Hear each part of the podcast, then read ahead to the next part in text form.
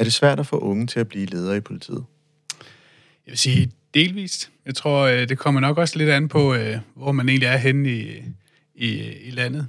Øh, der er også noget med noget transport og lønmæssige forhold, der, der nok gør noget. Men flere steder, hvor, hvor jeg har været i hvert fald, så der er der mange, der byder sig til. Heldigvis. Det er i hvert fald noget, vi skal tale videre om. Mm.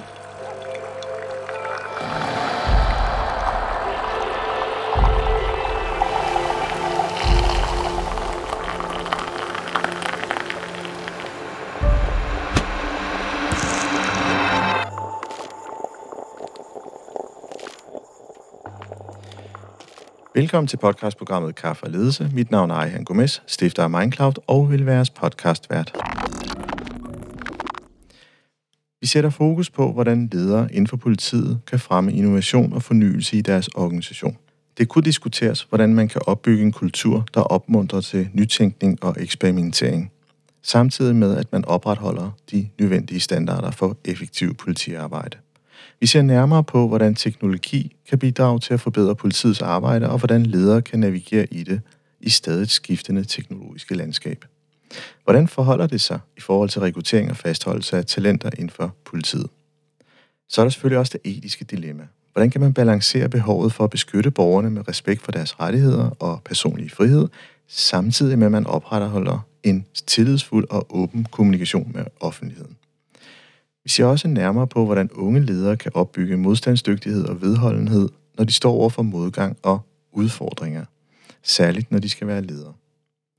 Min gæst er Søren Ure, der er sekretariatchef i Politiforbundet. Søren har tidligere været i aktiv tjeneste hos politiet selvfølgelig siden 2005. Velkommen til. Tak skal du have. Det er altid sjovt, når jeg siger velkommen til, for jeg sidder faktisk på dit kontor. Ja, der er du også velkommen. Ja, det lyder dejligt. Mm. Og jeg sidder jo i, i det her fantastiske kontor, du har, øh, med en dejlig udsigt over København. Og, og så er der også en, jeg kan, jeg kan også mærke, at der er sådan en aircondition, der kører. Så der er sådan også behagelig temperatur. Øh, så der er ikke noget at klage her, tænker jeg. Nej, det er, det er meget lækkert. Ja, det er måske kun parkeringsforholdene nogle gange. De kan godt drille. Men, ja.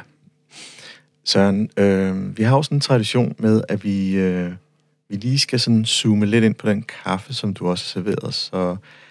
Og, jeg ved, du har brugt 10 minutter på at forberede dig. ja, ja, med at lave kaffen. kan du fortælle os, i, i helt detaljer, hvilken kaffe vi drikker i dag? Nej, det kan jeg ikke. Men øh, jeg kan fortælle dig, at det er taget fra en maskine. Øh, der kommer nogle lækre bønner i, og jeg håber, at du også synes, den smager godt. Jamen, det gør den. Det gør den, og jeg kan se, at vi har Politiforbundets kop ja.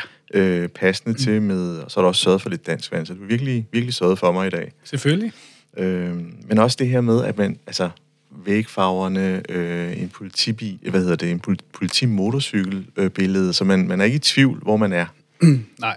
Øh, så på den måde, der, der er i hvert fald, øh, der, der er i hvert fald markeret. Ja, ja. der er markeret. Ja, men Søren, skal vi ikke, øh, skal vi ikke skåle i kaffe? Jo, lad os gøre det. Mm. Skål. Ja, skål.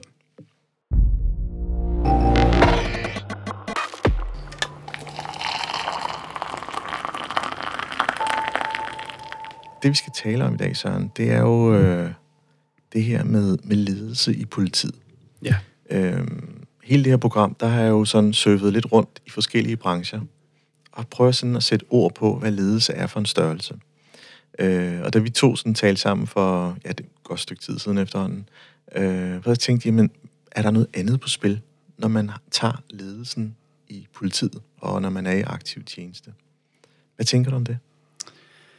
Øh, jeg ved ikke, om der er noget andet på spil. Øh, altså det, der er i hvert fald i forhold til at være politileder, eller blive politileder, det er jo, øh, at vi jo flasket op, kan man sige, øh, det samme sted.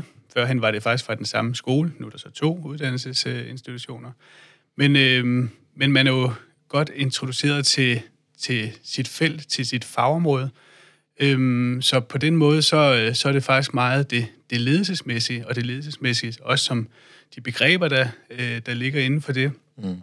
som jo egentlig er det, man skal have lært endnu mere. Øh, fordi tit så har man sin faglighed relativt godt med, øh, også når man bliver, bliver leder. Ja.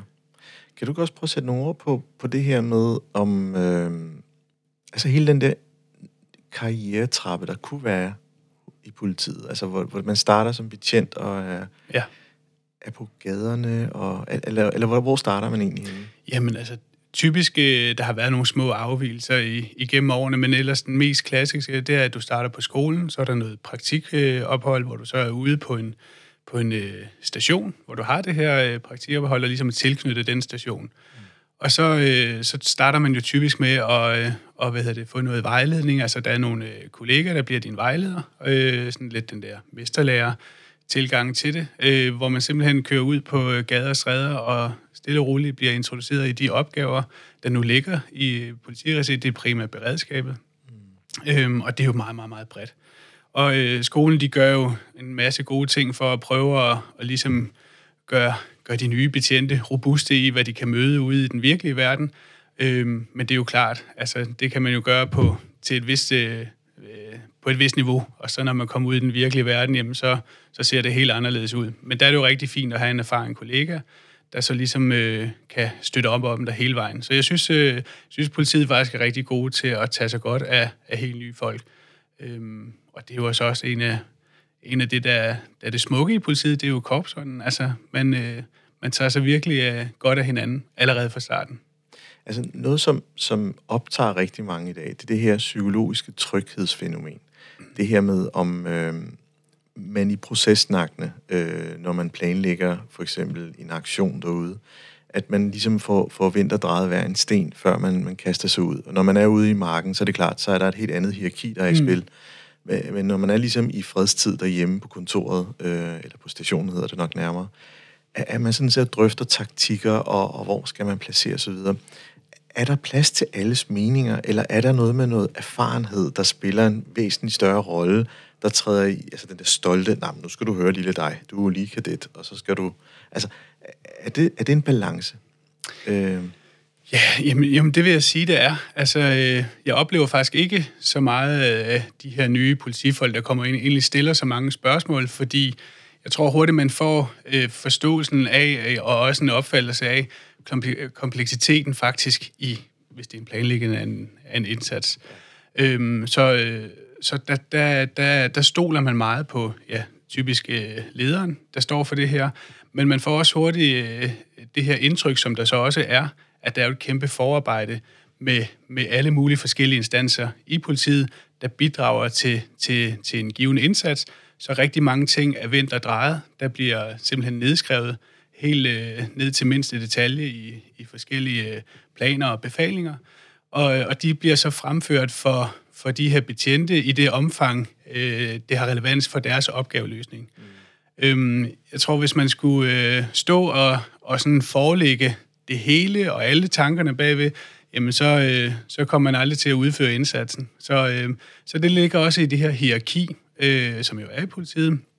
Og det er jo også, øh, selvom det jo for mange i ledelsestermer øh, kan virke lidt gammeldags med hierarki, så, øh, så kan hierarki altså også noget. Øh, det kan faktisk være rigtig positivt, øh, primært også på, på de her indsatser. Også det at lede ude på, på, på gader og stræder, hvor, hvor, hvor alt kan ske, tingene kan gå hurtigt. Øh, der bliver ikke stillet spørgsmål. Der, der stoler man simpelthen på, på den hierarkiske opbygning, og dem, som så er valgt øh, til at være de ledere, der ligesom skal, skal slå, eller stå for slagets øh, gang, dem har man også sin lid til. Ellers så, øh, så, så bliver det typisk heller ikke ledere, hvis man ikke kan det. ja, for det, det skal vi lige vende tilbage til. Det, det, når man er ude i felten, Ja. øh, hvis man kalde det det. Ja. Så det, det, er, altså, det er sådan en dimension. Men nu er jeg sådan lidt tilbage til det her med, vi, vi planlægger. Ja. Og, og der siger du så fint, jamen hvis vi er involveret i alle led, så, så har vi også en tidsfaktor og Mm. en ressourcemæssig faktor, Ja. øh, som også spiller ind. Ja. Fuldt forståeligt. Og der kan, kan man sige, det er det hierarkiet og byråkratiet, hvis man vil. Mm. Øh, sige, jamen her er der nogle mennesker, der har med deres erfaring prøvet at kortlægge en eller anden ramme. Og i den, der kan man så invitere ind, hvis man ønsker det, Mm. for, for at have nogle andre stemmer. Ja. Det, det er det samme billede, jeg genkender, da jeg talte med Jakob fra Forsvaret, mm. Forsvarsakademiet, hvor, Ja. hvor han også siger, jamen, gud, hvor, hvor kan han sidde som major og savne noget mere input mm. For de unge? Ja. Øhm, og, og det vi egentlig taler om, det er, at man, man skaber vi rammerne som ledere, til at, ska- altså, at man føler sig nødsaget, eller i hvert fald tilskyndet til at komme med nogle fede idéer, at mm. man er tryg nok til at gøre det. Ja. Altså, det er i hvert fald en af de ting, vi talte om. Mm. Det er også, nu har du også selv været i aktiv tjeneste mm. og, i mange år øh, i, i hvad er det, Vestegns politi. Ja. Øh, der kender vi også hinanden fra, fra ja. tidligere. Mm. Øh, men er det et billede, du kan genkende? Jamen, jamen, det kan jeg godt. Jeg vil sige, om jeg decideret savner det, det kommer an på. Nu er jeg både øh, ageret leder i, i den mere sådan operative verden, øh, altså i det beredskabsregi, øh, kører til indsatsleder også der. Øhm, og jeg vil sige, i forhold til, til sådan en indsats, som, som mit perspektiv på var lidt på i forhold til det, du spørger med starten, så, øh, så vil jeg sige, at inddragelsen øh, øh, er egentlig ikke noget, jeg savner, fordi folk der har en viden om et givende område, der er behov for for den her indsats, de byder også ind. Det er en forventning, og det gør man også glædeligt.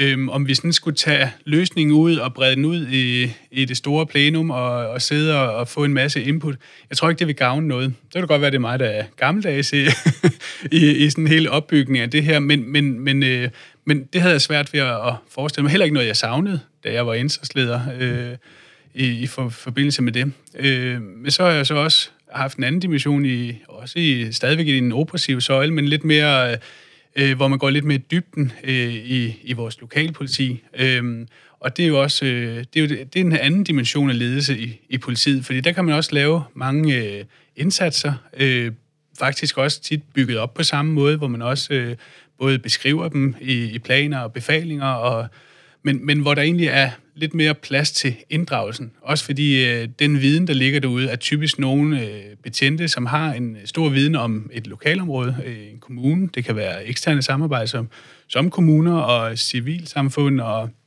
en masse forskellige aktører, der nu er i et givet område, alt efter hvad, hvad indsatsen øh, nu skal være, om det er mere sådan et forebyggelsesaspekt, øh, man har på, eller man simpelthen skal ud og have, have håndteret noget, noget mere sådan hardcore kriminelt i et område, øh, på, på, på, den, på den lange bane, kan man sige. Og der, der vil jeg sige, der, der, der det vil det være svært at lave en god indsats, hvis man ikke får den inddragelse fra, fra den viden. Men, men det er sådan lidt det samme, fordi øh, den viden, man gør i en mere operativ indsats, det er jo også en viden med nogen, der har, har forstand på, øh, på det, man har behov for.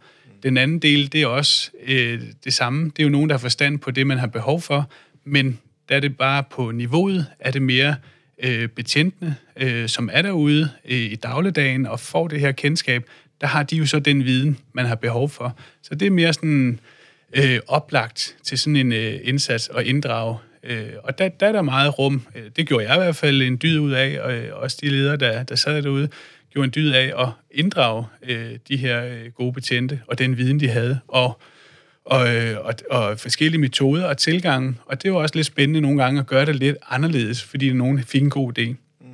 Øh, så kunne vi godt leve med det. Eller nogle eksterne samarbejdspartnere, som også øh, bidrog til det, som, som gav os en anden vinkel at gribe tingene an på. Og det var det spændende i det her, egentlig at få, få politiverdenen og den ekspertise øh, mødet med nogle andres viden og ekspertise, og så få egentlig øh, sat det ind i en, en god plan. Ja, fordi det, du er inde på her, det er, det, det er kontekstbestemt. Ja. Altså, øh, det kommer an på, i hvilket rum og, og, ja. og, og hvordan... Altså, de tanker, jeg gjorde øh, mig, da jeg, da jeg kørte ind til dig i dag, det mm. var mhm. det her med, øh, at, at det sådan er blevet mere et fænomen, at ledelse handler om at egentlig afgive fagligheden til, til de stærke medarbejdere, der formodentlig ved mere om det. Mm. Øh, og så er det egentlig dem, der ligesom skal byde ind med det faglige, der, der nu hører til deres områder. Og så er det lederens evne og, og, og kompetence til at navigere igennem det her, og prøve at finde den, den bedst mulige beslutning, der skal træffes i en given situation. Ja. Ja. I dit tilfælde, der lyder det mere som, at, at der ligger også, fagligheden ligger i erfaringen hos lederen, der også tager noget med sig igennem mange år, der også selv er med til at kunne definere. Øh, og det er der, hvor det kan blive, det er sådan min antagelse, kan mm. blive en lille smule låst at øh, så har man måske et, en måde at kigge på ting på. Ja.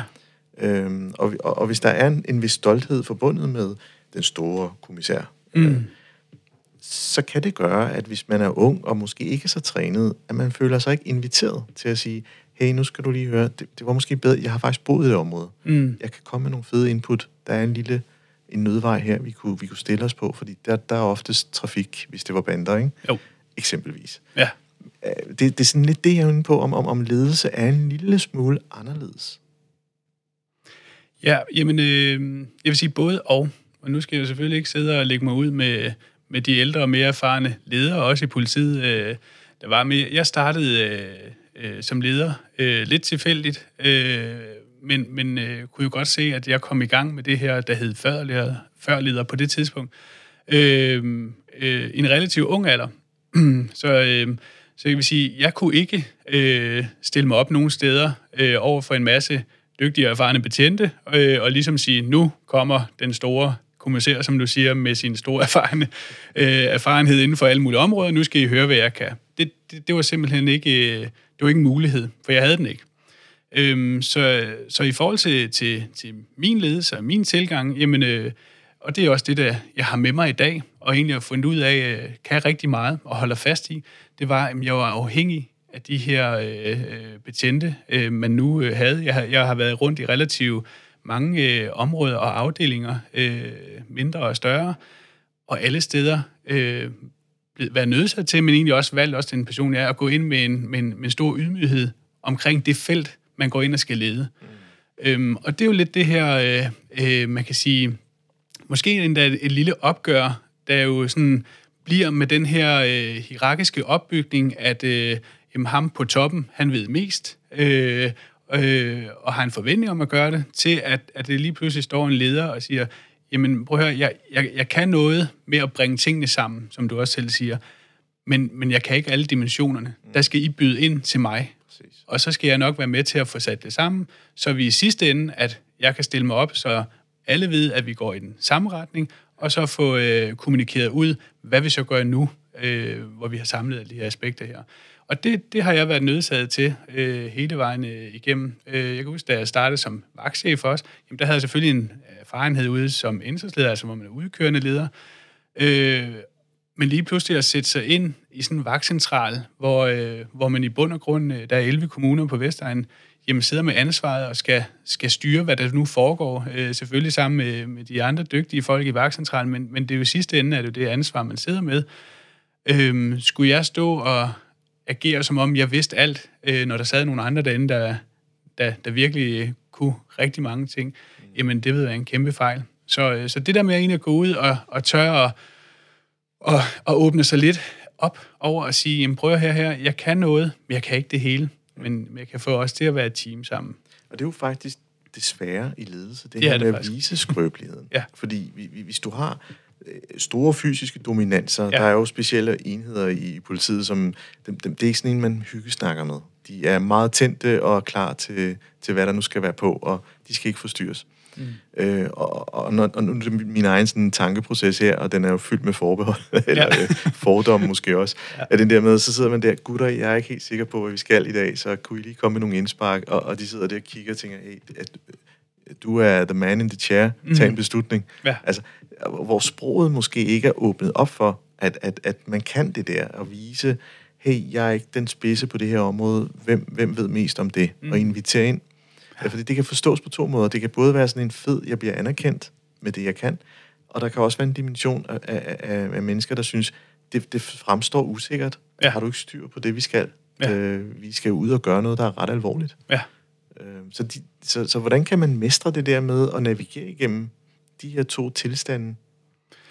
Jamen, øh, jamen jeg tror egentlig, det ligger meget i, i forhold til det her med, at, at, øh, at man godt kan være tydelig om, at man ikke ved alt. Det tror jeg, jeg har ikke oplevet det som en hemsko. Tværtimod egentlig en respekt for kollegaerne, fordi at, at, at de, øh, de politifolk, der er derude, der sidder og har, og har valgt at arbejde måske inden for et givet område og blive dygtige til det, mm. jamen, de vil jo meget gerne øh, altså, bruge den viden og give den viden videre, fordi det er jo for dem er jo deres niche, det er, den, det er en af de vigtige faktorer i politiet for hver enkelt.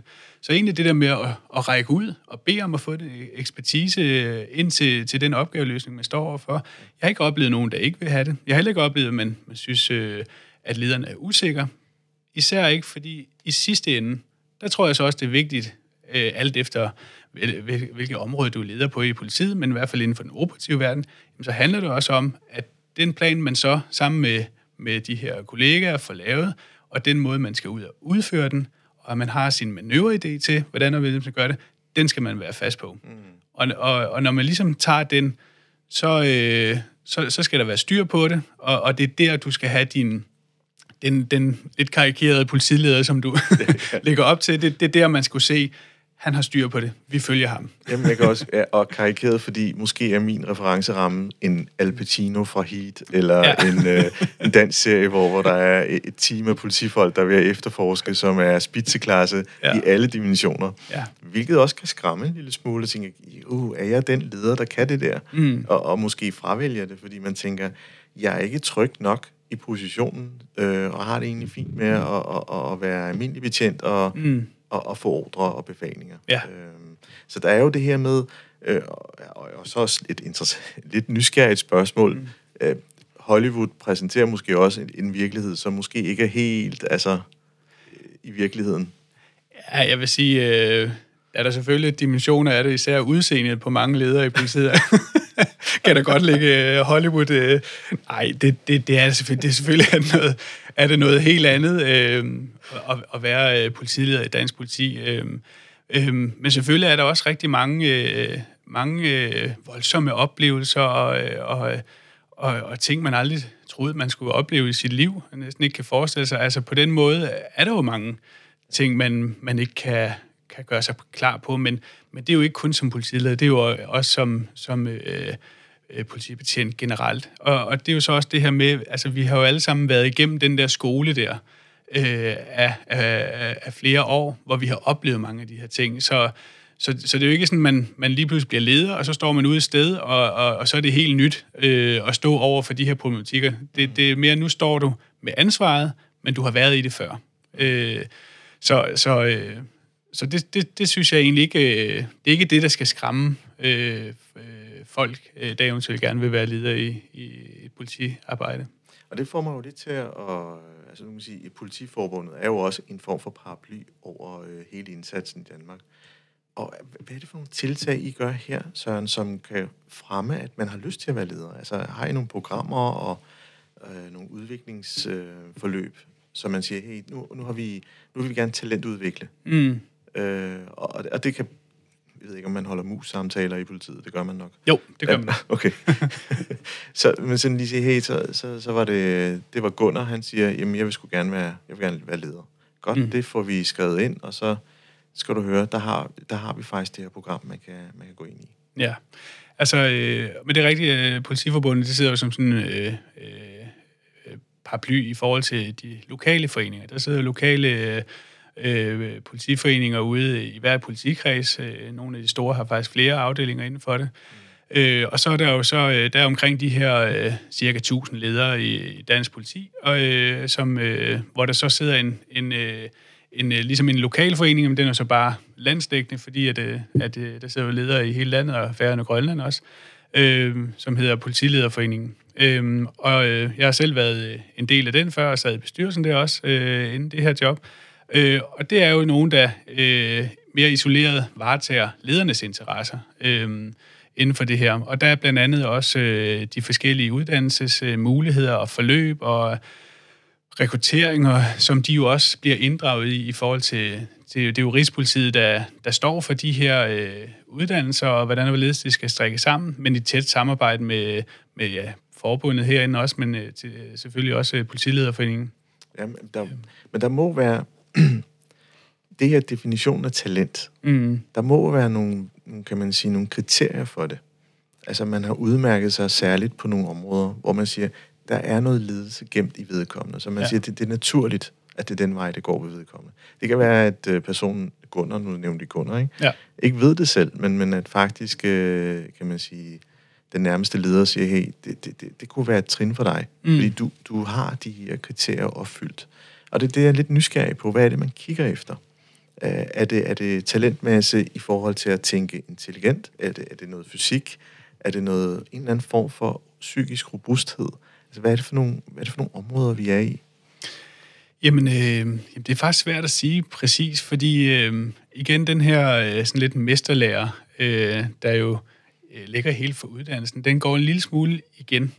Øh, det er dog gjort lidt mere professionelt i dag, vil jeg sige, øh, øh, hvis jeg kan tage mit eget perspektiv. Jamen, det var, det var min nærmeste øh, leder øh, på daværende tidspunkt, og en anden, jeg også havde, som, som egentlig kom og, og sagde, jamen, de synes, at, om jeg ikke skulle gå den her ledervej, fordi der var der de, de så et eller andet øh, potentiale øh, i, i det. Øh, og det sagde jeg egentlig, det havde jeg ikke lyst til, fordi jeg vil gerne være hundefører. Men øh, det var svært at blive hundefører, der er jo ikke så mange stillinger. og så sagde jeg, men prøv det her ledelse. Og så øh, bliver man selvfølgelig, om det var da egentlig også øh, interessant. Den havde jeg da ikke lige tænkt over selv. Men, øh, men øh, det er så med at øh, hoppe ud, og så er det jo sådan en helt forløb, øh, der bliver øh, fuldstændig øh, lagt for en. Ikke? Øh, og jeg husker, min, min øh, øh, daværende leder på det tidspunkt sagde, Nå jamen Søren, altså, hvis det ikke er dig, jamen så, så, så kan du så stoppe igen. Altså, så er der jo ingen skade sket. Og det var egentlig sådan lidt, nå ja, jeg kan egentlig få lov til øh, at prøve det her, og man skulle rundt i nogle forskellige afdelinger, det skulle man dengang, og der var sådan et, et, et uddannelsesforløb, hvor jeg egentlig tænkte, jamen man får jo rigtig meget øh, at vide og uddannelse inden for området, og, og så de afdelinger, man var rundt i, jamen så sad man jo sammen, øh, hvor der var en leder, som man kunne få lov til at spejle sig og spare med og så videre. Ikke? Ja, ja. Og, og jeg kan jo så kun øh, personligt for mit øh, vedkommende sige, at jeg havde nogle, et rigtig godt forløb og fik en masse gode sparring, og det eneste, der skete for mig, det fik øh, mere og mere blod på tanden øh, i forhold til det her, og se, at man faktisk kunne være med til øh, at udvikle noget der, hvor man var. Og, øh, og det her med egentlig at få lov til at og, øh, og, og tage folk i de, i de forskellige afdelinger øh, til sig, lære dem at kende, finde ud af deres styrker og svagheder, og, øh, og være med til at, at skubbe på, så der, hvor de havde nogle svagheder, så blev det endnu bedre, og, og så videre, og, og anvende de her øh, ressourcer og styrker, der nu lå, øh, for, for at lave en endnu bedre opgaveløsning, og det i alle mulige sammenhæng, hvad, alt efter hvad afdelingen nu skulle. Ikke? Mm. Øhm, og det var nok det, der, sådan, der, der for mig gav sådan en, det, det er fedt det her, altså det er jo, det er jo, der er et eller andet fantastisk i, at, at kan se, at man egentlig kan løse nogle resultater med nogle gode folk, øh, hvis, man, hvis man formår at bruge dem rigtigt. Ja, og, og det, det du egentlig taler ind til, det er din oplevelse i, i, den, i en konkret tid, hvor, hvor der var nogle mennesker omkring dig, ja. der, der så, der, der, var, der var noget i dig, der, ja. kunne, der kunne gå den vej. Ja. Okay, så det er jo... Og det, det er så lavet lidt om i dag. Ja, øh, ja. Inden jeg, øh, at jeg hvad hedder det, stoppede ud på, på Vestegnen, så er jeg også med i, i, også i rekrutteringsfasen af de her øh, kommende ledere. Øhm, og og der, der er det blevet mere øh, systematiseret i form af, at, at man laver decideret opslag. Altså øh, de, de kan, forskellige politikredsen, når de kan se, øh, at øh, de begynder at mangle nogle pladser på ledelse, og typisk har man jo sådan altså inden man mangler, skal man jo gerne have, have nogen i pipeline, så man ikke øh, øh mangler nogen i for lang tid. Øh, det giver jo selvfølgelig god mening. Men så slår man dem op øh, på et lokalt intranet, og så, øh, så kan folk søge. Øh, altså de har lavet en ansøgning om, øh, også en motiveret ansøgning, hvorfor man gerne vil. Og så, øh, så er der nogen, der bliver øh, taget ud, ligesom en jobsamtale, fordi der er nogle øh, ting, noget erfaring, og det, man kigger også lidt mere på, hvor, hvor, hvor er det, man har behov for, øh, for ledere lige nu. Øh, og, øh, men alligevel har man også den der, og det er jo det lidt, det kan være det svære i politiet, det er, jamen alt kan ske i verden, og, øh, og hele organisationen øh, skal jo være meget dynamisk. Øh, og, øh, så lige pludselig så kan det jo godt være, at man synes, man har nogle rigtig gode kandidater, som har en øh, måske sådan en beredskabsmæssig baggrund, er virkelig dygtige der. Men hvis nu det er, som nu, over på øh, efterforskning, mere det IT eller økonomisk efterforskning, jamen, jamen, så er det jo ikke sikkert, at pågældende herover har de kompetencer. Og så er det jo sådan lidt det, men er han, han eller hun en, en, en dygtig leder, altså på, har nogle personlige kvalifikationer, ja. som kan gøre sådan noget, men så handler det jo om egentlig at, at, at se, dem, se dem an, få dem ind i en lederrolle, og så også finde ud af, om de har interesse for ledelse eller området. Ja. Fordi det er jo klart, at altså, hvis du overhovedet ikke har interessen for, for det her IT-område, og du skal over og lede det, jamen, så er det ikke sikkert, at det bliver godt. Men det kan jo godt være, at man kan se, du ved ikke nu, du har interessen, men vi tror, du bliver en god leder. Så nu skal vi måske få dig ind i, i folden, kan man sige, og udnytte de, øh, de ting øh, og kompetencer, man nu har, og så måske stille og roligt få skolet dem over i, i, i, den, i det område, man har behov for. Øhm, og det, det, det ser jeg i hvert fald som en af de, øh, en kunst, man skal kunne i politiet. Øh, mere og mere og mere, fordi det rykker sig. Og, øh, og det er også derfor, jeg har det sådan, øh, det her med, altså, der, der går sådan lidt... Øh, øh altså, sådan, førhen, der kunne godt være sådan lidt en snak om, at nogen, øh, især dem, der, hvis de var nogen, der ikke synes, øh, eller man ikke synes, det var en god leder, så sagde man, ja, men pågældende er rigtig dygtig faglig, men ikke dygtig leder. Og det var måske lidt for den gamle rekrutteringsmetode, at, at nogle gange så dem, der var rigtig, rigtig dygtige faglige, dem vil man jo gerne sådan, øh, honorere på en eller anden måde, gøre noget ved, fordi man er så glad for at have deres dygtige faglighed, og, og, og dengang var der ikke så mange andre muligheder for det, end at sige, du skal da være leder, og du kan jo styre den her faglighed øh, med lukkede øjne. Ja. Og, øh, og det kan der jo være noget, noget fint i dengang, men, men der er jo så også hele den her mere sådan øh, menneskelige dimension. Øh, man skal virkelig vi, det her ledelse, man skal ville mennesker, øh, man skal vi øh, motivation og alt muligt andet. Og lige pludselig så bliver man måske trukket, eller så bliver man jo automatisk trukket langt mere over i, i, i det område, der hedder ledelse, som, som du og jeg nok vil definere i dag som noget mere ledelse omkring mennesker. Og lige pludselig så det, du egentlig er rigtig, rigtig dygtig til, jamen det bliver du trukket mere og mere væk fra, fordi det er der nogle andre, der skal.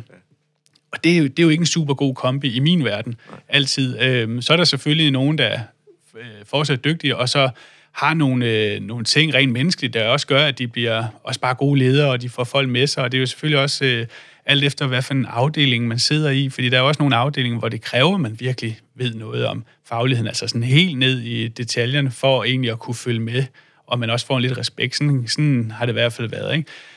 Ja. ja det er meget interessant, Søren, fordi der er jo der er et skisme her. Ikke? Jeg synes, du kommer lidt ind, du arbejder godt ind på det, som jeg er sådan, uh, virkelig, virkelig nysgerrig på. Mm. Det er, at, at uh, i teorien, så er det jo sådan, at hvis du er 100% faglig ledende, uh, så er du 0% personlig ledende. Og, og jo mindre faglig ledelse du, du ligesom er i, jo, jo højere at, så stiger den anden. Så det er sådan en balance-ting. Mm. Øh, og, og det du egentlig nævner, der er nogle stillinger, kræver der en lidt højere ledighed, øh, ledighed undskyld, faglighed. Ja. Ja. ja, det var, sådan et, var det lige beskæftigelse, der lige ja, kom ind der? øhm, ja, øh, højere grad af faglighed, og, og, og mm. måske i, i mindre grad ledelseskompetencer, fordi det er også en fintunet gruppe, der ved sådan set godt, hvad de skal lave. Så, mm. så spørgsmålet om, hvor meget ledelse der egentlig skal ja. bedrives, ja. kan også diskuteres. Ja. Øh, og, men det, det er jo den her med, at, at hvis man skal som kan man sige, en erfaren politibetjent, der har fået en, en lidt højere lederstilling, mm. også skal evne at se talentmassen og spotte det, som du egentlig øh, beskriver lidt som et detektivarbejde mm. et eller andet sted, mm. og, og skal være bedre til det i dag. Ja. Øh, at der sidder et talentfuldt menneske her, som kan nogle af de her ting, og, og kan tillære nogle af de andre kompetencer. Øhm, og, og det er jo lidt det, jeg er ude i, det er, om, om, om man bliver en lille smule farveblind, når man har været meget fagligt på sin egen banehalvdel. Mm. Det er lidt det, jeg er ude i, og, og, og om den der øh, innovationsgrad måske ikke er så stor. Ja, altså det kan jo øh, være, at jeg er så farvet, så jeg vil sige, nej, det synes jeg nu ikke. men øh, jo, jeg, jeg, synes det, jeg synes, det kan være svært. Og det, men, men jeg synes faktisk også, i forhold til den her øh, måde i dag, hvor man egentlig kan få lov til at, at, at søge, så, øh, så synes jeg egentlig, jamen, så kommer der mange forskellige ansøgere med mange forskellige profiler, og, og jeg synes i hvert fald, for den station, jeg var på. Og den, altså, der er jo også både noget HR, som ikke har politifaglig baggrund, øh, der også sidder med. Altså egentlig også sidder og netop også spørger lidt ind til de der øh, måske blindspots, men som, som politiuddannet og, og sådan kulturbærer i de blå skjorter, hvis man kan sige det sådan. Øh, at, at, at, at, øh, at de sidder også og, og spørger lidt ind til nogle andre vinkler på det, ikke? hvor vi så begynder, at ja, Øh, selvfølgelig skal vi også lige have kigget på det her. Ikke? Så jeg synes egentlig, at der havde et, et meget fint uh, match af, sådan lidt forskellige fagligheder. Man, man tager også typisk nogen med fra forskellige uh, områder i politiet for at kigge på, uh, på de her kandidater, der kommer ind. Ja. Øhm, men, men det kan være svært, og det er jo igen, det er jo også det her, det er jo også lidt uh, opgavespecifikt. Øh, fordi den her balance med, hvor man sådan karikeret kan sige, at man er fagligt dygtig, så, er det ikke, øh, så bliver du nok ikke en god leder. Jeg har også set rigtig mange øh, super fagligt dygtige, der også bliver super gode ledere. Øh, så, så, så det kan man jo også godt. Så, så, så det er meget specifikt, og det er jo det der lidt af kunsten i, i at, øh, og sådan, at, at finde de her talenter. Øh, men det, det, jeg så egentlig synes, der er det gode i, i politiet, det er, altså, får man taget en, en ind i, i folden, så kan det godt være, at der er nogen, der får at vide, det er ikke lige nu, du skal det her, eller prøv at arbejde lidt på det her. Og det, og det, det kan jeg kun sige fra, øh, fra min gamle kreds, jeg har jo ikke siddet med i det, men mit indtryk er egentlig, at man giver også en god feedback. Øh, det gik jeg i hvert fald meget op i, at fortælle folk, øh, hvorfor man ikke lige så det, de så selv øh, måske har haft en holdning, eller vil gerne have en holdning til, om man, man var en kandidat til det her. Øh, hvad de så kunne gøre for måske at, at højne deres øh, kompetencer inden for den profil, eller måske øh, vise dem nogle andre veje, der også er i, i den her kæmpe organisation, hvor der virkelig er mange andre områder, der også er spændende. Mm. Øhm, fordi man kan jo godt fornemme nogle gange, når nogen kommer ind, det er ikke ledelse, du vil. Du vil gerne noget andet. Du er bare lidt i tvivl om, hvad det er, du gerne vil. Ja. Og det er jo også en måde, hvor man så kan tage øh, de her personer og hjælpe dem hen mod en retning, så de på sigt kan, kan blive det her, de gerne vil. Øhm, så, så, øh, så, så, så det er en svær kunst, men igen, som, øh, som den her, øh, min egen øh, leder, dengang jeg startede ud, sagde til mig, jamen du er et forløb, du, kommer, du bliver ikke sluppet løs med det samme. Det, vi kører også med udnævnelser. Altså man skulle først udnævne sin stilling, før du egentlig har den. Og der kan jo godt gå øh, flere år. Så, så du er jo et forløb i lang tid for ligesom at finde ud af, både er det overhovedet dig, men også hvor, hvor flere mennesker kigger på dig og siger, det er dig. Og hvis du selv vil, så får du en udnævnelse i sidste ende. Ikke? Mm. Så, så, så jeg synes, man, man, man har et langt, øh, et mange, langt forløb, hvor man kan egentlig både blive taget fra og springe fra. Okay. Øh, ja. Ja, må, jeg, må jeg lave et lille skifte? Ja. Fordi nu øh, indledningsvis så lukkede jeg lidt ned for den, der hedder øh, Når vi er ude i felten. Ja. Den lige vende tilbage til, inden vi lige skal have en slurk af vores kaffe. Ja, ja. øh, igen er det igen, måske er det mine farver, der lige sådan stråler igennem her. øh, men når der er en, en, en indsats, der er i gang, og, og tingene går ikke, som det var planlagt, mm. og der er sket noget uventet, så er der en, der ligesom har ansvaret, der skal mm. træffe en beslutning. Ja. Og det kan godt blive sådan en ret svær beslutning. Hvad gør vi nu? Hvad er mm. smartest? Og det er jo mm. on-site på stedet, evnen til at, at træffe ja. en hurtig beslutning. Ja. Det kræver jo enormt meget øh, overskud. Øh, en eller anden form for afstemthed med sig selv er i balance også. Man kan ikke komme med en skilsmisse og stå der og skal træffe den rigtige beslutning. Mm. Det er en antagelse. Men, så, så der er jo et eller andet med, man, man er i sit S. Øh, fordi det, man gør nu, kan have en stor betydning for, hvad der kommer til at ske de næste 10 minutter. Mm. Øhm, og der, der, der er ikke plads til processnakke, hvor man går rundt og siger, jeg er lidt i tvivl. Der skal man jo bare træffe en beslutning og blive ved den, for så har du ligesom også i, i forsvaret nogle mennesker, der gør noget, og det kan mm. måske handle om liv eller død. Øhm, der, der er jo, kan man sige, er det ikke en eller anden form for referencepunkt for lederens kompetencer? Er det det, de bliver målt på? Jo, det kan da godt være. I hvert fald for den mere operative yeah. del af ledelse. Yeah. Fordi at, at der er jo rigtig, rigtig mange andre steder, øh, som kræver super gode ledere, men som ikke nødvendigvis er noget, hvor du skal tage en her-nu-beslutning, som du beskriver. Yeah. Det, det er bare en, en, en del af, at det også man kan komme ind øh, i, i et område, hvor man er leder i, i sådan noget her, altså den her mere operative del, ikke? i hvert fald mere beredskabsmæssig øh, del. Og, og nej, der tror jeg ikke, hvis man er en leder, der, der, der har svært ved at træffe en beslutning på, øh, på nogle øh, tynde grundlag en gang imellem, fordi at, øh, at du har ikke de oplysninger, man gerne vil. Det er jo nemt at, at tage beslutninger, hvis du øh, bliver fodret øh, med, med alt det, du gerne vil vide, og det gør man ikke der. Men der, der, der er det også typisk, øh, har man noget erfaring fra det at arbejde i sådan et øh, beredskabsområde på lederkanter, og, og typisk har man så også øh, altså, øh, siddet lidt i den her mesterlærer Øh, og så tror jeg også, det vigtigste er, at man har egentlig også lysten til at tage det ansvar på sig, fordi man har en, en, en tro på sig selv, når man står ud. Det, det, det, det vil jeg sige, det bliver man nødt til at have. For ellers kommer man til at, øh, at, at tøve i sådan nogle beslutninger. Ja. Øh, men der er det selvfølgelig også vigtigt, i, i, i, hvis man tager hele ledelsesaspektet i det her hierarkiske, jamen det er jo også den her, altså har du, du snakker selv om den her psykologiske tryghed, jamen har du en, en, en tryghed i, at du gør det alt det, du kan. Du gør det så godt, du kan. Jeg vil sige, der er jo ingen øh, politiledere i sådan nogle situationer, der står og tænker, nu tager jeg bare en beslutning, for jeg er egentlig ligeglad. Man prøver jo hele tiden at tage den bedste, fordi du ved, det kan have konsekvenser øh, på den ene eller anden måde. Og så kan man godt øh, få taget en beslutning, som så viser sig at være forkert. Øh, og den må man ligesom have, have siddende på sig. Men, men, men det her psykologiske tryghed, det ligger også i, at når du kommer tilbage så har du faktisk nogle overordnede ledere. Det kan være en politidirektør, en chefpolitiinspektør, din egen nærmeste leder, eller hvor man nu er henne, der, der kommer ned og, og, og kigger dig i øjnene, og, og, og godt er klar over, at jamen, der kommer til at være en undersøgelse måske omkring det her, hvor din beslutning til, er der en masse, der skal sidde og, og finde ud af, om var, var rigtigt eller forkert, som har meget, meget, meget lang tid til det. Øhm, men, men det du ved, at de står bag dig, fordi at man godt ved, at sådan noget her, det kan engang imellem være den forkerte beslutning. Det synes jeg, øh, det betyder rigtig meget. Og så, så er det jo så også en del af at være beredskabsleder, at sådan nogle ting, det, det vil også kunne ske. Men det er da ikke sjovt øh, overhovedet.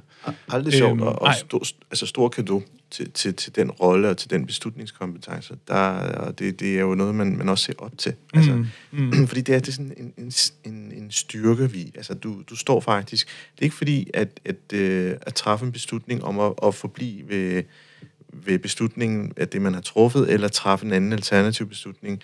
Øh, at man handler i princippet, at man ikke mm. tøver, som du så fint sagde. Ja. Øh, det synes jeg også er fascinerende. Altså, mm. øh, og, og, og så er der det der med, jamen, hvad nu, hvis man har truffet den forkerte... Man, man tager det ind. Man, tager, man føler, at man har truffet den forkerte beslutning, kommer ja. hjem.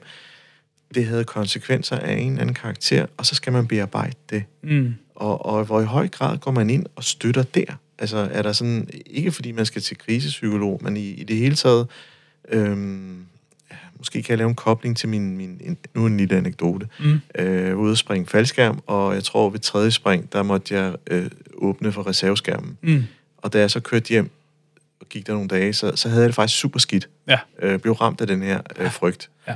Og så besluttede jeg mig så, at jeg blev nødt til at springe en gang til, mm. for at få det sætte et punktum. Og det gjorde jeg så. Ja. Og så, så, så kunne jeg få det ud af systemet. Om, om der er lige sådan nogle, kan man sige, overført her til, til mm. det her med, at man, man har lavet noget, man ikke er helt vildt glad for, at man har mulighed for at rette op, så man kan have sig selv med. Ja. Jamen, det, det synes jeg, der er. Og jeg, altså, der er heldigvis øh, i politiet også... Øh, altså, det er blevet så professionelt også nu her, at, at det her med at, at, øh, at være bevidst om, at det også fylder, og det her med, at jeg tager ikke mit arbejde med mig hjem, nej, men det skal man da prøve at undgå. Det, det, det har jeg også altid prøvet. Men der er jo bare nogle ting, når du har med mennesker at gøre, og skal træffe beslutninger. Og, og man siger, en ting er konsekvensen, hvad der kan ske for borgerne, den kan være, den kan være frygtelig, men det er altså også din kollegaer, øh, kammerater, nogle af dem, du ser hver dag og, og ved om deres øh, familie og alt muligt andet. Det er jo også dem, du nogle gange tager nogle beslutninger om, eller ikke nogle gange, det er jo typisk altid dem, der i sidste ende jo ender med at skulle øh, agere på den beslutning, og gøre det, fordi at, øh, at sådan at vi strukturerer sammen, og de stiller jo så ikke op og stiller spørgsmål, så de stoler jo på, at, at den beslutning, du har taget, den går vi efter. Øh, og så, øh, så, så, så det kan man da ikke lade være med, at hvis man har lavet noget, hvor hvor man så kører hjem og tænker, nej, det var, det var godt nok skidt af mig, og det var puha, de kunne have kommet til skade der. Heldigvis skete det ikke, men, men, men der var faktisk noget der. Der vil jeg da også sige nogle gange, når man kørt hjem med sådan en der, ikke? Altså, det, det, det, den er svær at få ud af hovedet. Men, men, men der er også en masse altså, sparring med, med, med kollegaer, også lederkollegaer, og jeg synes mange, øh, altså man er jo ikke den eneste leder på en station, øh, der laver det arbejde, så, så man har jo god korpsånd også der, og bakker hinanden op, og man kan tage noget øh, debriefing, øh, også hvor man snakker seancerne igennem, eller, og, og i sidste ende en psykologisk debriefing sammen med kollegaerne. Det er jo også øh, noget, der bliver anvendt rigtig meget i dag. Velvidende, at, at, øh, at man er et menneske, og det er, det er alle politifolk også. Øhm, og vi skulle gerne blive ved med at være hele mennesker, hele vejen igennem den lange karriere.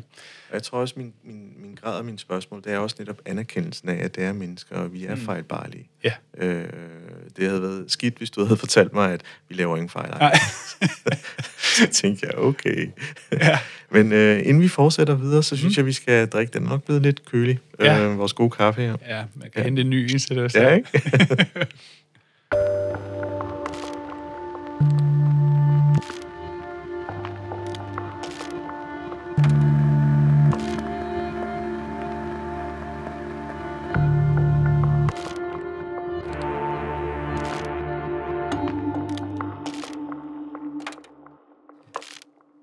Jeg synes, det er på mange måder rigtig, rigtig spændende samtale, Søren.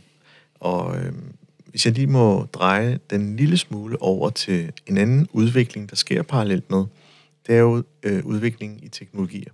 Mm. Øh, hvad er det, 10 år siden, 15 år siden, der var DNA en ting, måske længere tilbage.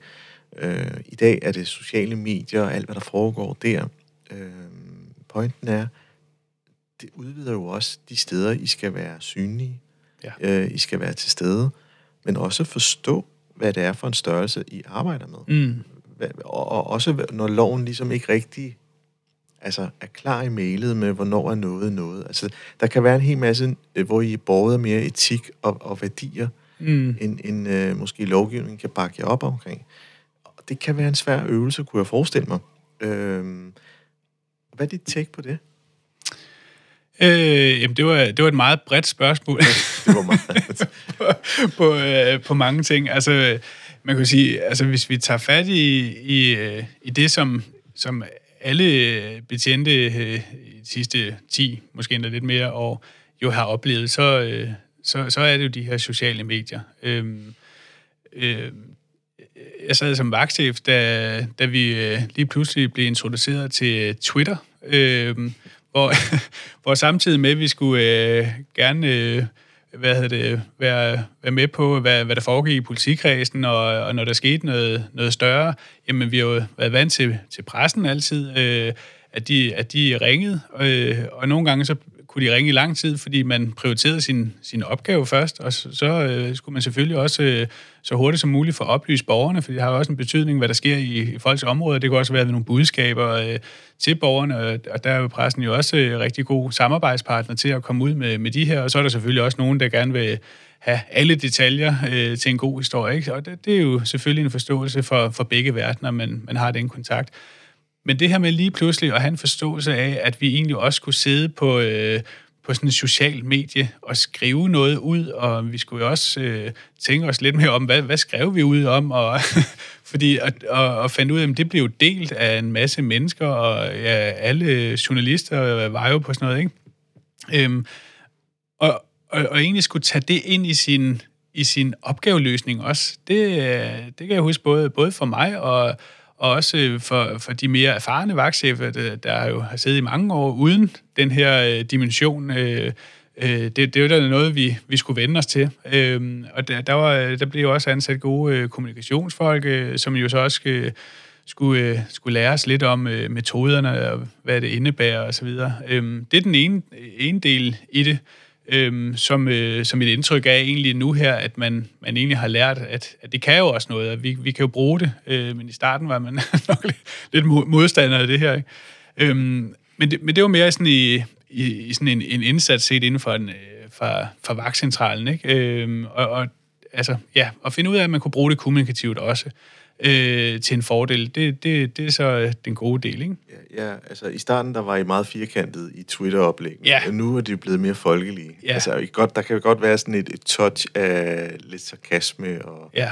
og, og, og, og det skaber en varme, ja. når man, man, man siger, åh, det er meget hyggeligt. Ja. Men der er også en grænse, ikke? Hvor er balancen? Altså, at, ja. at det kan tippe over og sige, altså, er de overhovedet professionelle, den? Ja. Øh, og den er jo svær. Den kan øh, være svær. Ja. Øhm, og det er også derfor, jeg tror, mange har holde sig lidt mere inde på den firkantede ramme i længere tid. Og så øh, er der selvfølgelig, og heldigvis altid, apropos innovation, nogen, der, der, altså, der skubber lidt til, til nogle grænser og ser, hvad, den, hvad kan den køre, hvad kan den ikke gøre. Og så kan der være, der kommer en klage eller to, og man tænker, ja, okay, det, det, det, det kan vi godt se. Det var måske ikke helt heldigt. Altså, men, men jeg vil sige, det er jo det er noget, der sådan stille og roligt er blevet, blevet formet, men, men, men jeg synes jo også igen, det der med en fordel, det viser jo nemlig også, at det er jo mennesker. Det er politifolk og mennesker. Vi sidder på et arbejde, øh, og vi skal jo gøre, hvad vi kan for at, og, og, hvad det, at hjælpe de borgere, der har behov for det, eller sætte ind på de indsatser, der nu skal sættes ind på. Øh, og så, øh, så giver det selvfølgelig også en tryghed men, øh, for borgerne, at, at vi er der og skriver ud, og nogle gange så, øh, ja, som du siger, en varme. Men jeg tror, grænsen er der, at man må aldrig øh, glemme, at det er en myndighed. Præcis. Man skal have den her tryghed. At, at man har en følelse af, at ja, det er nogle lune betjente, der har øh, et glimt i øjet med det, de skriver, men i bund og grund, så er de selvfølgelig inden for, for alle de rammer, man egentlig også forventer, en myndighed skal være. Ja, lige præcis. Øh, jeg tror, det, det, det er nok den balance, man kan, altså, man skal ramme. Ikke? Ja, det, det nytter ikke noget, at lunheden går sådan så at sige, hey, på fredag holder vi julefrokost, så station 1 er lukket ned. Mm. Hvis I har et problem med at ringe til Næstved, eller... Nej, der, det, det, der vil du i hvert fald dele vandene i, at nogen, der synes, det vil være sjovt, og der er nok også rigtig mange, der synes, det, det, og det er måske ikke... steg kriminaliteten. ja. ja, det kan jo så være det andet, hvis der er nogen derude, der, der tænker, nå, men så er der frit, øh, frit spil for os. Øhm, så, øh, så, så ja, men, men jeg synes egentlig i forhold til de sociale medier, jeg tror, der hvor den egentlig, øh, det kan da i hvert fald øh, sige personligt i forhold til, hvor man, øh, hvor man kørte ud på gader og stræder. Øh, jeg er jo så sådan lidt fra en tid, hvor, hvor jeg nåede at køre øh, på gaden, også uden at, øh, at der var en mobiltelefon, øh, der filmede alt, hvad du lavede hele tiden, øh, Ej, til, ja. til øh, lige pludselig at skulle til at forholde sig til, at, øh, at du kunne finde øh, dig selv på YouTube, eller et eller andet, stå og snakke med et eller andet, eller hvad det nu var. Øh, og jeg har det egentlig sådan lidt, jamen, altså, politiet, vi bliver jo nødt til, at vi skal altid kunne stå på mål for det, vi laver. Igen, den der øh, tryghed og en forventning om, at myndighederne øh, at de agerer inden for, for de rammer, der nu er. Øhm, det, det er jo en rigtig vigtig del. Men man kan også godt sige, at i forhold til, til det at stå ude på gadestræder, kan det være enormt provokerende at stå og, og filme øh, folk, fordi mange gange så er det jo nogen, det kan være både nogen, der er påvirket, øh, der skal blande sig i en eller anden politiforretning. De aner jo ikke, øh, hvad anmeldelsen går på, øh, hvorfor det er, at man er derude, hvad, hvad den, man har fat i, og en anholdelse, det kan se rigtig voldsomt ud. Og især også, hvis der er nogen, der gør modstand, så ser det endnu mere voldsomt ud. Så jeg kan egentlig godt forstå den der, øh, hvad hedder det, øh, hvad hedder det, følelse af, at man tænker, hvad er det der, de laver? To øh, store betjente, og så har de fat i, øh, i en eller anden person, ikke? Men, men, men, men jeg vil sige, altså, det, det, er jo ikke, det er jo ikke sådan, at vi sidder inde i, i vagtstuen og tænker, nu skal vi ud og, og tage fat i en eller anden tilfælde. Altså, der er jo en årsag til ja, det. Øh, men, men, men det er eksponeringsgraden. Altså, at man, ja. man pludselig bliver eksponeret. Ja. Øh, og i den positive genre, så er det jo helt klart det, det gode arbejde, der skete i Slagelse og omegn her for et par måneder siden, ja. hvor det heldigt lyksaligt endte godt med, ja. med at finde den stakkels øh, 13-årige Filippa. Ja. Øh, men også, også håndtering af det altså i mediet, altså der, der var god håndtering, og der, mm. der var også en, nu, nu har jeg også kammerater, der er politibetjente, altså, mm. om så, øh, jeg skal ud og være på, og man bliver også spurgt, øh, ja. øh, kan du lige tage ekstra, for vi har brug for folk, videre. Ja. og øhm, så, så, så det er sådan en god håndtering, og mm. det gav også en, en altså, sociale medier var jo fyldt med lykkelige ord ja. til jer, øh, ja. var super godt. Ja. Øhm, så er det selvfølgelig den her ene øh, mobiloptagelse, mm. der ser lidt skæv ud, og, og der kan få, kan man sige, igen, skilt vandet en lille smule ja. i forhold til, hvad man synes, ordensmagten har, har magt til at ja. udføre. Ja. Øh, og i tiderne i historien er der jo super mange eksempler på det her. Mm. Øh, og det er selvfølgelig en anden samtale, men, men, men bare tilbage til det med teknologiens betydning for jeres arbejde. Ja. Det er lige så meget, at, at øh, øh, det ved vi to har talt om, men bare sådan sagt i meta, der var jo også det her med blandt unge mennesker at filme deres øh, handlinger mm. for at have repressalier i forhold til, til, til eventuelt efterfølgende, hvad der nu kan være, hvis de ikke de retter ind. Mm. Så er der pludselig noget med et medie, man også skal tage ind i der ens efterforskning. Og mm. det stiller jo krav til, at man, man kan finde ud af at håndtere det. Ja. Altså, hvis, hvis man er fra den gode gamle telefon og tænker, nu sidder jeg og kigger ind i en smartphone og tænker, hvor skal jeg finde det her? Ja. Øhm, det, det er lige så meget en udvikling. Og grund til, at jeg nævner de her ting, det er jo tilbage til bordet, hvor mm. den erfarne leder, mm. der tænker, jeg er den faglige, og skal invitere nye stemmer ind. Ja. Og, og det, vi taler om med teknologi, er igen antagelsen er ret stor. Unge mennesker har jo nærmest haft den for barns ben af. Mm. De er ret stærke på det felt. Ja. Og de kan jo bidrage meget mere ind og sige, jamen prøv, der findes faktisk nogle fede måder at gøre det på, i stedet for at, at gøre det lidt på den gammeldags måde ja. i situationstegn. Ja at, at der kan være noget i innovationen der, mm. og der kan gøre arbejdet måske lidt nemmere. Ja. Ja, jamen øh, helt klart. Altså det, det lige så meget som øh, som øh, de kan give nogle øh, dårlige sager øh, i medierne eller noget sammenklip af noget og give en masse øh, debat, man kan sige, jamen, det kan det også være sundt nok, at det gør. Men, men, men selvfølgelig, når jeg tænker mere på, på betjente, der står derude og arbejder, kan det jo også være forstyrrende. Mm element, ikke? Fordi det kan også være, at man faktisk står med noget relativt alvorligt og skal have lavet nogle øh, tiltag i for, forbindelse med at afspærre, hvis der er en øh, øh, forbrydelse, der er sket, eller et eller andet. Og altså, det fylder jo hver gang, at folk de skal øh, stille spørgsmål, og øh, kan ikke forstå, hvorfor de ikke lige kan trække igennem med deres cykel på et område, og så bliver man sur, og så filmer man politiet, der afviser en, og kører det hele. Altså, hver gang det sker, så er det jo et, et forstyrrende element mm. i et arbejde, øh, som handler om øh, at få øh, i sidste ende fundet en gerningsmand sin forbrydelse, så det ikke sker igen. Ja, øhm, og der, og der, der, der er der selvfølgelig mange kollegaer, altså, som kan blive noget fortørnet over det. Ja.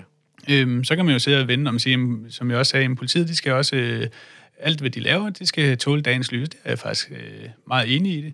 Og, og det er jo også derfor, er der, er der nogle sager, jamen så er det jo ikke sådan lidt, at det, at hvis man klager over det, så ligger man den bare i skuffen, så sker der ikke noget det. Så kører det fuldstændig sin gang, og, øh, og der er jo så den her uafhængige politiklagemyndighed nu også. Altså, jamen, øh, er det en sag inden for det? Det er også derfor, politiet det øh, udtaler sig ikke om, om det her, fordi så er det en anden instans, der tager over. Fordi, ja, vi skal jo kunne øh, øh, ja, få klarlagt, hvad der er sket, og, og det må nogle andre kigge på, øh, og sådan er det. Øhm, så, så, så det er jo heller ikke for... Øh, og, og det er jo nogle gange en balance, fordi man arbejder inde, på, øh, inden for en lov, og, og, og, og den her lov, den kan nogle gange, er man helt ude i, mm. i periferien af den, og så er det en gang imellem, øh, er der nogen, der får trådt over, og det, det, den konsekvens øh, tager man så også. Det er jo også en del af jobbet. Ja, fordi, øhm. ja, fordi vi, vi kom sådan lidt ind på det her med, at, at man er ude og udføre politiarbejde, og, og det her med, at særligt med Philippa-sagen, så kom jeg lige, min tankeproces fortsat videre. Det er også det her med øh, mandskab, der skulle afspacere. Det var en ting for mange år siden, kan jeg mm. huske. Jeg ved ikke, om det stadig lever i, i politiet. Øh, fordi der kan jo være hændelser og fænomener, der opstår, som er lidt mere tidsbestemt, der sluger jeres ressourcer, mm. fordi I skal mandsopdække osv. Ja. Det behøver ikke at være konkrete her, det er Nej. fint.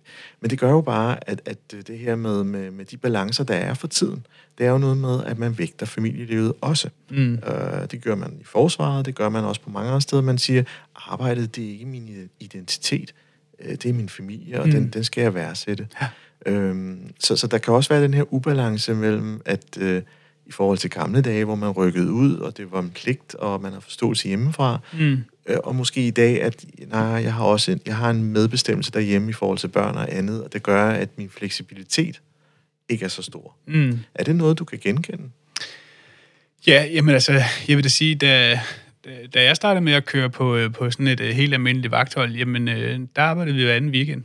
Uh, og, og, og det var helt normalt, og jamen, det vidste man jo godt, da man gik ind til det. Øh, og det var ligesom en del af, af livet. Nu var jeg så ung, så jeg ikke mødte min kone på daværende tidspunkt. så hun vidste jo også lidt, hvad hun gik ind til, da, da, da det var. Og det kan der selvfølgelig være noget om, ikke? Det er her, du skal smide blomsterne. ja, nå, ja.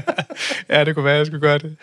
Nej, hun har det, hun har det godt, ej, Nå, det er dejligt. Nej, men hvad hedder det? Men, men jeg kan da godt se, øh, altså, øh, nu kan jeg se i, i det, jeg laver herinde i, i politiforbundet, øh, altså, Jamen, der er jo den her, øh, den her, hvad hedder det, fleksibilitet i sit arbejde. Det betyder meget. Og, og, og man finder jo også ud af, at jamen, den her fleksibilitet, det giver måske faktisk, øh, at øh, medarbejderne, de, de laver faktisk mere og mere effektive og så videre. Og det, og det tror jeg egentlig, vi alle sammen kan sætte os ind i. Det er jo rart at føle lidt, at man har en frihed, og så egentlig se mere jobbet som, som også en, en, en interesse. Det, det, det er jo dejligt, hvis man finder et job, der har en interesse, og det, og det, det vil jeg sige for, for de fleste betjente, nu tager jeg selvfølgelig lige hele styrken der mm. på mig, men, men jeg, jeg tror, altså dem, der er i politiet, det er også fordi, man, man også har en interesse for jobbet, ikke? Altså, øh, og det er jo også derfor nogle gange, hvis der, der er nogle ting, som, øh, som går mod fagligheden, eller nogen, der skal kloge sig på fagligheden, at, at, at der også, man også oplever sådan en øh, organisatorisk øh, ævelse eller frustration, eller sådan noget, jamen det er jo fordi, at man i bund og grund har en kæmpe interesse for det, man laver, ikke? Mm. Så, øh, så det ser jeg egentlig øh, som positivt, men, men også noget, jeg egentlig synes, øh, man også skal lytte til, når der opstår de her øh, frustrationer. Ikke? Øhm, men, men, men den her work-life balance, øh, som det så, så fint hedder, eller snart det er sådan noget slidt øh, udtryk, ikke? Men, men, men det er det der, men, men jeg synes jo også, og det er jo også det, som, som øh, politiforbundet jo sammen med Rigspolitiet også godt er klar over, jamen, men, men vi kan jo ikke uh, lukke en station kl. 23 og sige, Nå, men så kan alle gå hjem. Altså, det, det, er jo ikke en, det er jo ikke rigtig en mulighed. Så, så, men, altså, så der er noget i det, øh, og, men, men, men, men det er jo også noget i det her med, men det er også noget, der så bliver kigget mere på og udviklet mere på og, og prøver at finde nogle løsninger, så, øh, så man finder ud af at strikke øh, de her vagtplaner sammen på en anden måde. Øh, en lille ting bare i udviklingsmæssigt, det var, nu, øh, hvis jeg vender tilbage på at arbejde hver anden weekend, øh, og så kørte man typisk i sådan nogle øh, men hold, altså nogle vagthold, og så øh, kørte man henholdsvis måske øh, øh, formiddag, eftermiddag, nat, øh, bare for at sige et eller andet. Der var sådan et, et, et flow i det. Øh, men så vidste man jo også hver tredje uge, at der havde man nat. Og det er jo måske, for nogen var det fint, hvis man kunne planlægge det ind i en kalender. For nogen var det jo ikke den mest fleksible arbejdsmetode. Øh, og der, efter de her sammenlægninger af politikredsen, og de blev større, jamen så, øh, så begyndte et nyt tidssystem at komme, og, og det gav så en mulighed for, at man faktisk kunne byde mere ind på vagter, hvornår man havde lyst. Øh, og det var der mange delte meninger om i starten. Nogle havde det, andre synes, det var godt, og nogle gange så handlede det måske også lige så meget om, det var et halvdårligt system til at starte med at gøre det i, og der, der er jo mange ting... Øh, er I også ramt af det? Øh, det er vi også ramt af, det tror jeg alle kender. Men, men, men, men altså, og vi, vi prøvede faktisk nogle år efter at drøfte lidt, om man skulle gå lidt tilbage til det gamle og sådan noget, men der kunne man godt mærke, at der var flere og flere, der egentlig synes, nej, det var egentlig meget godt. Det kan godt være, at man ikke havde helt den der holdfølelse på, på jobbet mere, og man mødte ind med sit hold, og man var en del af det der hold der. Men, men lige pludselig så var man jo egentlig bare en del af et stort hold. Øh, og, og man kunne faktisk begynde også at, at sætte sig ud til vagter øh, på samme tidspunkt. Øh, hvis der var nogen, man, man arbejdede godt sammen med, og sådan noget, så, så bare allerede der kom der noget fleksibilitet ind i, ind i et arbejdsliv, som selvfølgelig øh, er, er 24-7 øh, for nogen. Ikke? Det er meget spændende. At, at det er en kulturrejse et Ja, eller andet sted, det tror ikke? jeg. Så Jo. var der, hvor der var en lille smule modstand, øh, men er landet et godt sted, og faktisk gjort, at, at holdet er blevet større, og fleksibiliteten for at hoppe på de forskellige Mm. er, er blevet større. Det er en, det er en ret, ret fed, øh, en fra, ret fed detalje i den forbindelse. Øh, hvis du skulle kigge ind i krystalkuglen her til sidst, Mm. sådan fremtidens politi, hvad er vi ude i? AI-robotter, eller er vi, altså, hvad kunne, hvad kunne Jamen, jeg, jeg, jeg tror da helt klart, øh, altså, altså kunstig intelligens øh, på nogle områder vil der også øh, øh, blive indført i politiet. Øh, det, det, det, det tror jeg egentlig, det, det gør. Det tror jeg, det gør på alle, alle steder. Ikke, at det tror, man skal frygte. Jeg tror, det gør, gør, gør det noget mere smart øh, på nogle andre områder. Øh, og det er der jo allerede sket. Altså, der er jo, altså, som man, øh, man siger lidt i politiet, det er jo en supertanker, der skal flyttes, ikke? og det går ikke super hurtigt, og der er også et politisk niveau, der hver fjerde år cirka har en eller anden... Øh, øh, eller nogle flere dagsordner til, hvad, hvad, hvad politiet skal. Øh, og det er jo, fordi det er en efterspørgsel for borgerne, må vi da håbe. Nogle gange kan man jo selvfølgelig godt føle, at, øh, at det er noget andet, øh, der kører i den dagsorden, men, men det skal vi jo ikke gå ind i her. Men, men, men, men, men, men jeg tror, altså det som, det, som der altid øh, vil være, det er jo egentlig et behov for de mennesker, som der er i politiet. Altså den forståelse for andre mennesker. Det med at, at, at, at kunne... Øh, altså ud fra opgaver. Man kan jo godt, lad os sige, have 10 opgaver på en dag som en øh, beredskabskollega, plus man lige skal have skrevet en masse dokumentation i mellemtiden. Men, men hvor, hvor du star, starter et sted i samfundet, er et helt andet sted i samfundet øh, til næste opgaver, kører helt tilbage til det første sted i samfundet, og samfundslag og mm kultur, og jamen, jamen, du kan jo næsten nævne, øh, hvis man lukker øjnene og tænker på alt den, øh, det, det komplekse, der er i, i, et, i et samfund generelt, ikke? det skal du jo kunne håndtere hver dag, på hver vagt. Jeg Øh, kunne- det er der mange, der gør. Altså, Altså, eh- den tror jeg ikke, vi kan komme ud om. Der, der tror jeg, der skal, vi, der skal fortsat være en, en, øh, en stor forståelse og, og altså, at dyrke den her øh, læring i og, og agere i det her. Ikke? Ja, altså tryghed skabes jo også ved at også have en eller anden form for empati i sin rolle som politibetjent. Det skal man også have. Øh, absolut, absolut. Og jeg tænkte lige sådan, da du sagde, ja, selvfølgelig skal AI-robotter ind, og med det samme, så røg jeg over i Robocop. Bare lige for at blive den der Hollywood-genre Ja. ja. der. Øh, men, men jeg kunne sagtens se fidusen i at have en, en, en robot, der faktisk lavede journalerne, mm. så man var, altså, havde den chance mindre. Ja, Det ville da være klasse. Ja, og det er jo indført til, noget, til, til et vist punkt allerede nu. Noget, ja. hvor det bliver mere automatiseret, og, og der er jo en masse altså, øh, driftgange, som jo også har været mennesker førhen, der håndteret, og det, altså, og det er jo ikke kun på grund af kunstig intelligens, det er jo alt muligt, der er kommet stille og roligt. Ikke? Men selvfølgelig, den her kunstig intelligens gør meget. Man kan sige, at mobiltelefonen, altså det her med, med, med fordel i det også, jamen, øh, så er det jo, øh, hvis man skal skrive en bøde, jamen, så kan man faktisk gøre det via en telefon, og, og borgeren får den direkte i e-boks. Ikke? Det er jo lige før, at de næsten bare kan trykke betal, ikke? Øh, selvfølgelig. Altså, der er jo ikke særlig mange borgere, der synes, det, det er sjovt at få sådan en. Det er den ene ting, men, men når man nu har fået en, jamen, så, øh, så bliver det faktisk relativt smart. Ikke? Ja. Lavet, og og det, det, det tager jo noget sagsbehandling øh, inden på sessionen, fordi jeg tror, som politimand, noget af det, det vigtigste, det er egentlig at, at være ude øh, blandt mennesker, der hvor man arbejder. Det er det, der giver noget, og det er jo også der, man, man også øh, får en viden om, hvad der foregår. Altså, det gør vi ikke inde bag et skrivebord. Så, øh, så øh, jo mere man sidder derinde, øh, jo mindre er der, i hvert fald hvis man tænker sådan mere det beredskabsmæssige, så er der selvfølgelig hele den her fremtid, og det kommer til at fylde mere. Det kan vi jo allerede se nu. Mm. Altså virkelig bliver, det er jo hele den her altså IT-verdene, men også desværre alt det kriminalitet, der jo så øh, foregår og, og, og følger med hele den her udvikling. Og, og der er der rigtig, rigtig meget, der skal arbejdes på. Og så kan man så sige, der kan man faktisk godt sidde bag et skrivebord og virkelig øh, lave meget dygtigt politiarbejde. Øh, så det bliver jo selvfølgelig en anden måde at, at, at lave den del af, af politiarbejdet, og også at være, altså hvis man tager en ting af efterforsker, det tror jeg, de fleste kan sætte sig ind i, at der sker noget øh, på, på internettet, og det kan man så efterforske frem til på forskellige måder.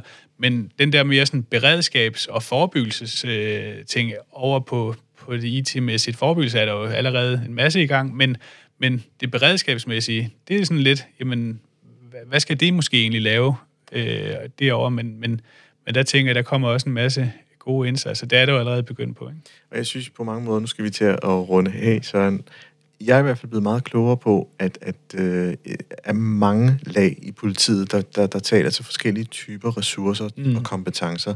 og, og, og begrebet talent ikke nødvendigvis er øh, den der, indsatslederen, der står ude og skal tage, Nej, træffe en svær beslutning. Det kan være mange ting. Jeg synes også her til sidst her med, med at fremtiden også byder sig mere til at, i det paradoxale med, at vi vil gerne være ude hos, hos borgerne og Mm. være synlige, Mm. men, men der er meget, der taler for, at man også kan løse nogle, nogle opgaver foran en skærm, Ja. fordi at meget af det er IT. Man kan sige, at synlighed er mange steder nu. Det Igen, det. den kompleksiteten, den stiger, Ja. også øh, på det område. Men, men lige for at øh, tage det ledelsesmæssige, jamen, jamen så er det, at der er behov for mange forskellige talenter inden for ledelse, også i politiet. Og det vil der være fremadrettet også. Øhm, så øh, ja, Jeg tror, det var det afsluttende ord.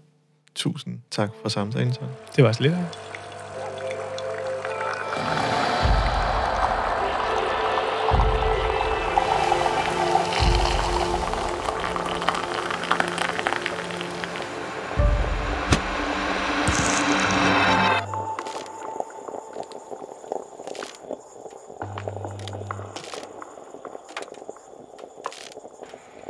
lyttet til podcastprogrammet Kaffe og Ledelse. Ønsker du at lytte til flere afsnit? Gå ind på mindcloud.dk, hvor du har links til flere.